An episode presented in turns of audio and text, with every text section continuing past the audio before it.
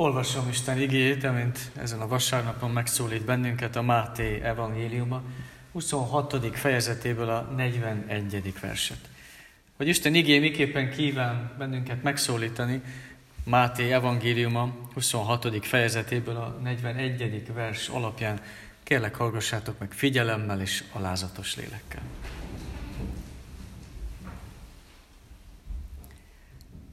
Vérrasszatok és imádkozzatok, hogy kísértésben essetek.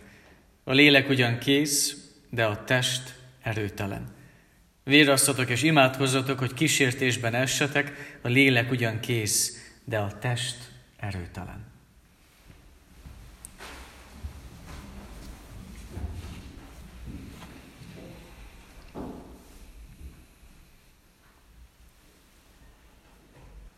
Talpra magyar. Szoktuk legtöbbször március 15-én hallani ezeket a szavakat, ezt a felszólítást, de talán októberben 56-ra emlékezve nem sokára is van aktualitása ennek a felszólításnak. És ma, mégsem azért hangzik el ez a felszólítás, ez a, ez a két szó, mert ezekre emlékezünk. Nem csak ezeken a napokon kell ez a felszólítás elhangozzon, hanem talán furcsa, de minden alkalommal, amikor imádkozunk. A kettőt nem kapcsoljuk össze, és mégis fontos a kettőt összekapcsolnunk.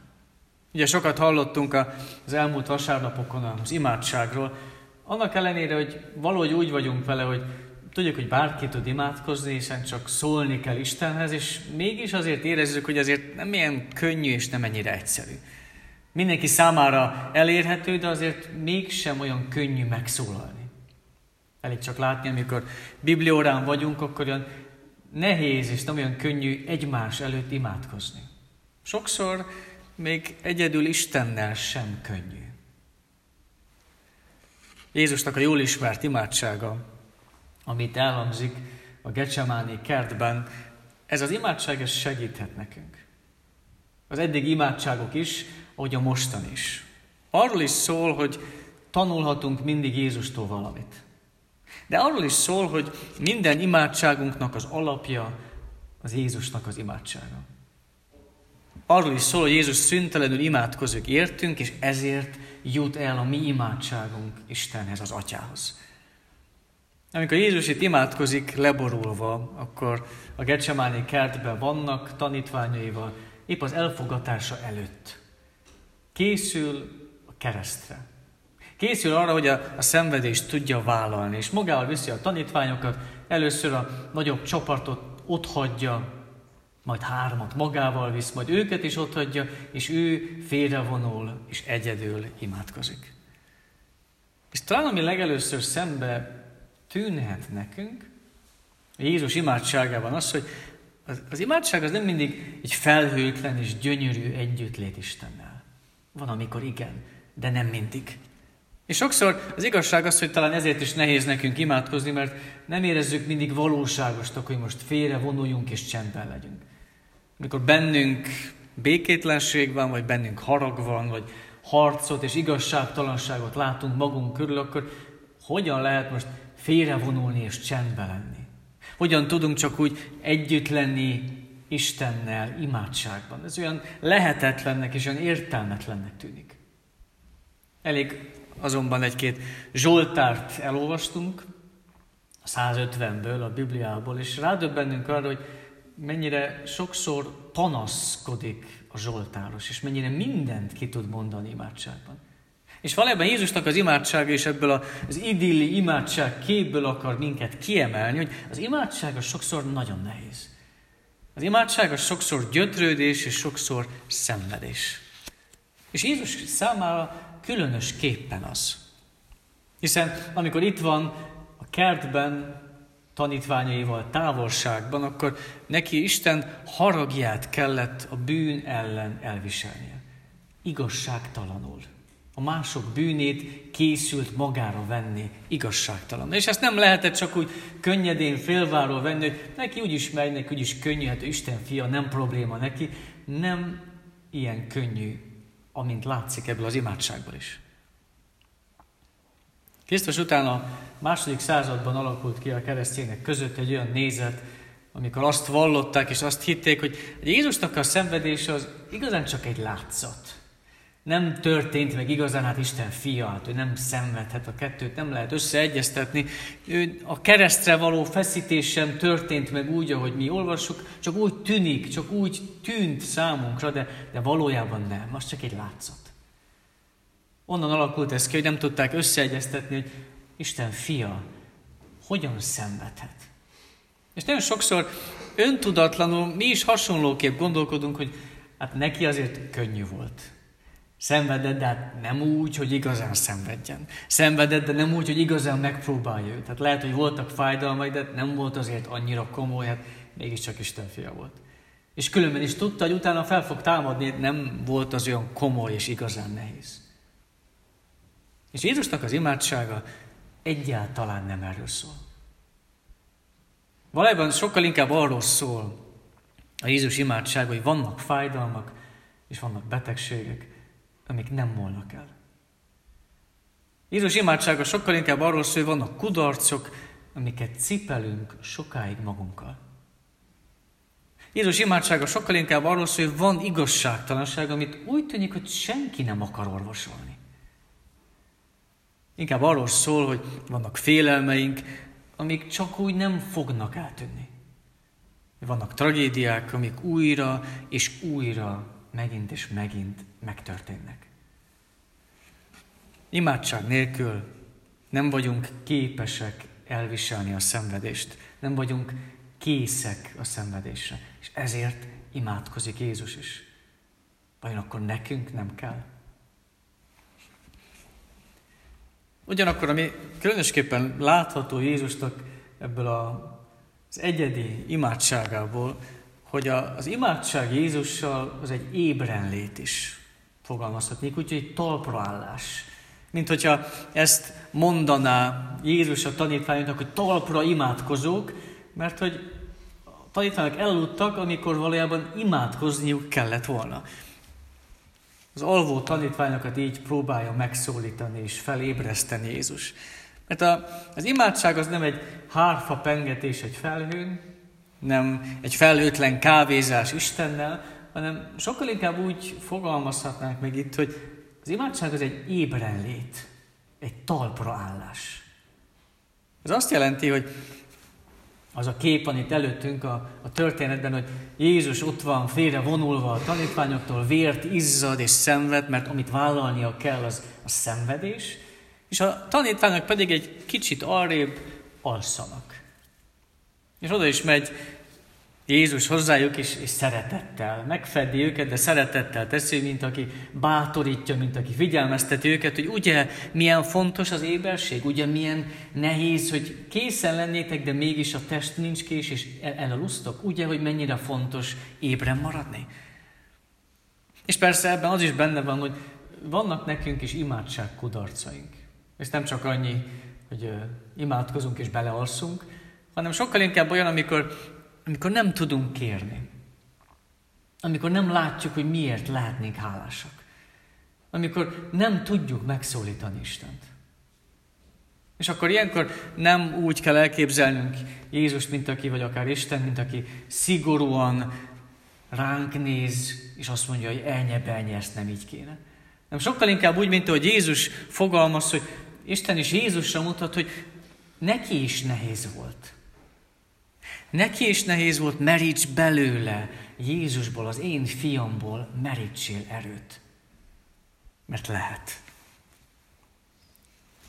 Egy történet is segíthet nekünk, hogy ezt a magunkévá tudjuk tenni. Milyen Isten az ilyen a címe. Hazafelé tartott a kórházból. A legjobb barátját akarta meglátogatni, elkésett. Az intenzív osztályon mindent megtettek a betegért, de nem tudták kiragadni az infarktus gyilkos markából. Még 40 éves sem volt. Akár csak ő maga. Találkozott a gyerekeivel, a feleségével, a fájdalom szinte az eszüket vette. Csak megölelte őket, szó sem jött ki a torkán. Érezte, hogy ha még egy percig ott marad, ő is az intenzíven végzi. Kirohant a kapun, a néma, tehetetlen dű űzte, hajtotta, kifulladva ért a templomparkba. Kábolt fejében végre összeállt a mondat, amely a kórház óta zakatolt benne. Hát Isten ez. Milyen Isten az ilyen? Szeme könyvbe lábadt a dűtől és a kétségbeeséstől. Megpillantotta a keresztet. A tövis koszorozott, sebektől borított testet, a szenvedő arcot. Hát, ilyen, mormogta maga elé, és kicsit alább hagyott a nyomás a fejében.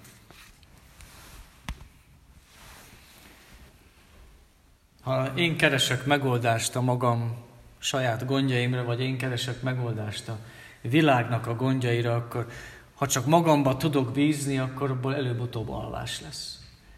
És alvás közben érkezik a kísértés. A kísértés, hogy nyugodtan lehet Jézus nélkül is megoldani a gondjainkat, nyugodtan lehet Jézus nélkül is ezt az életet megélni. És a kísértésből bűn születik, a bűnből pedig halál lesz. Ez az imádság nélküli élet. Az imádság nélküli élet ilyen, és ezért szólít fel éberségre mindannyiunkat Jézus. Hogy lássuk meg azt, hogy nélküle nem tudhatunk igazán élni, nem állunk készen erre az életre, csak vele. Ezért fontos, hogy virrasszunk, ezért fontos, hogy legyünk éberek, hogy tényleg imádkozva mellette tudjunk maradni. Végül pedig lehet felmerül bennünk a kérdés, hogy miért is imádkozik Jézus. És nagyon egyértelműen érkezhet egy válasz számunkra, hogy átjön az egész történetből az, hogy azért, mert szeretne engedelmes lenni Istennek. Azért, mert szeretné Isten akaratát elfogadni, hogy mindenestől, testestől, lelkestől legyen kész Istennek a tervére. És ez nem könnyű. De ezért imádkozik.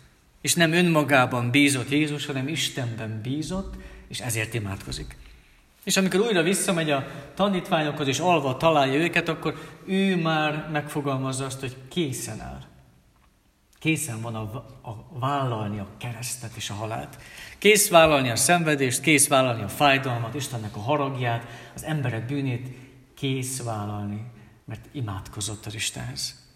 Elengedi a saját akaratát, és elfogadja Istennek az akaratát. És valami, az imádság által valami bennünk is megváltozik. Talán pont az történet, ami Jézusban is történt, hogy készen lehetünk. Elkészülni, felkészülni, talán még arra is, amire úgy gondoljuk, hogy képtelenség. És az imádság mégis át tud változtatni, és át tud formálni bennünket.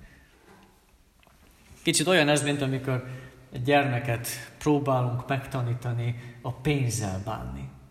Nem adunk neki oda rögtön egy hatalmas összeget, mert haszontalan dolgokra költi, esetleg még csak úgy odaadhatja bárkinek, hanem először számokat kell megtanulni. Utána igazán meg kell apró munkákat végezni, hogy értse meg, hogy mégis hogyan működik, ez értse meg az értékét.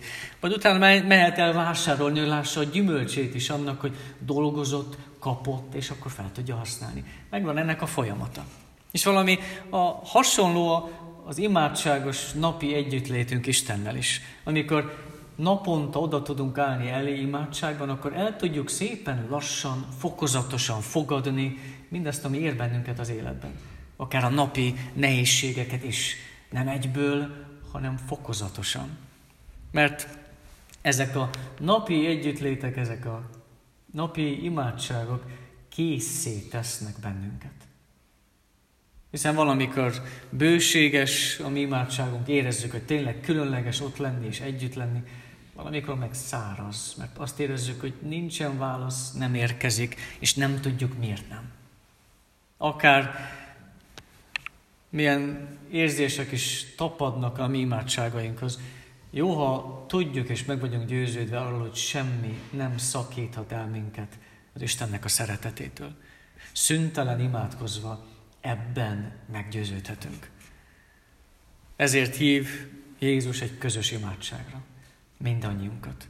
Ezért hív magához bennünket Jézus, hogy halljuk meg, és legyünk készek. Amen.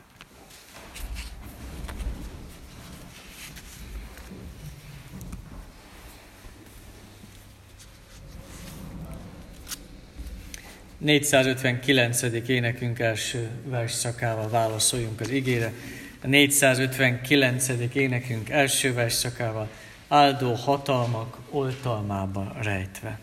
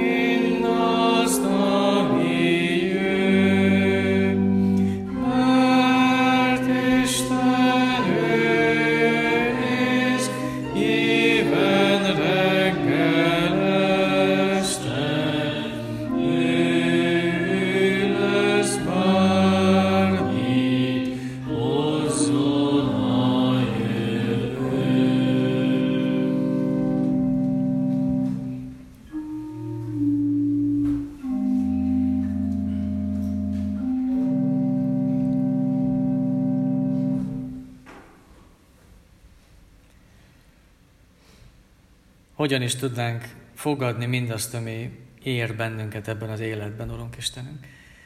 Sokszor nagyon megpróbál, sokszor érezzük azt, hogy nehéz, és mégis újra és újra felállunk, és megyünk tovább, de, de hogyan lehet ezt?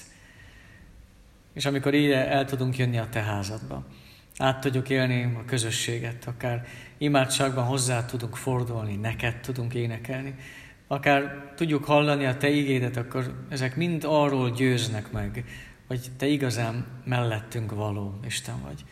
Aki nem magunkra hagysz, hanem aki válaszolsz. És olyan jó lenne ezt, ezt mindig tudni, hiszen nem mindig látjuk, és nem mindig tudjuk. Jó lenne újra és újra átélni azt, hogy te tényleg átölelsz bennünket. Ezért fordulunk hozzád, ezért imádkozunk, és ezért akarunk felkészülni, akármi is ér bennünket ebben az életben. Mert nem fogsz te ezektől megszabadítani és megmenteni, hanem szeretnél felkészíteni, hogy éberek legyünk és ébren maradjunk. Így adjál imádságos lelkületet nekünk. Érezzük át, hogy legyen kész a mi lelkünk, legyen kész a mi testünk befogadni a Te igédet és átérezni azt, hogy tényleg teremtő, mindenható atyánk vagy.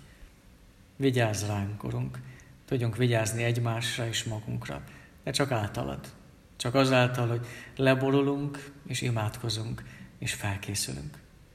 Így légy velünk a nehézségekben, betegségben, egyedüllétben, özvegységben. Így érezzük át, hogy milyen az, amikor van kibe kapaszkodnunk, Akár ha tanulni kell, hogyha a közösségben kell benne lenni, ha el kell fogadni egyik a másikat, tudjuk ezt a te szívedre helyezni, és a mi cselekedeteinkbe belevonni.